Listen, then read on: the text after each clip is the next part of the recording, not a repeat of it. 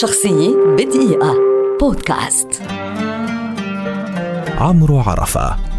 مخرج سينمائي مصري شهير ولد عام 1962 ويعد واحدا من أبرز المخرجين السينمائيين في وقتنا هذا. ليس على الساحة المصرية فحسب بل على الساحة العربية بشكل عام. هو الشقيق الأصغر للمخرج شريف عرفة وابن المخرج سعد عرفة. استطاع في وقت قصير أن يثبت نفسه ويحجز له مكانا على القمة بين أفضل المخرجين.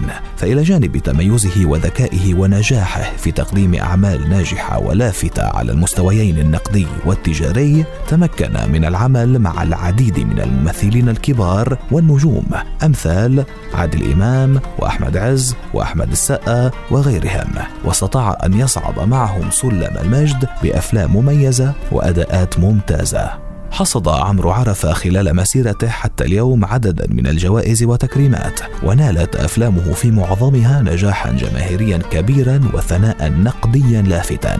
ومن أبرز تلك الأفلام نذكر أفريكانو السفارة في العمارة جعلتني مجرما. زهايمر ابن القنصل من 30 سنة وله فيلم لم يكتمل هو عربي تعريفه إذ توفي بطله النجم الراحل علاء ولي الدين أثناء تصويره. عمل عمرو عرفة للتلفزيون أيضا وشارك في إخراج عدد من حلقات مسلسل لحظات حرجة عام 2007 كما قام في عام 2014 بإخراج مسلسل سرايا عابدين الذي يعد تجربة درامية عربية لافتة بإنتاج ضخم وصورة فريدة وإخراج متقن ومبهر. شخصية بدقيقة.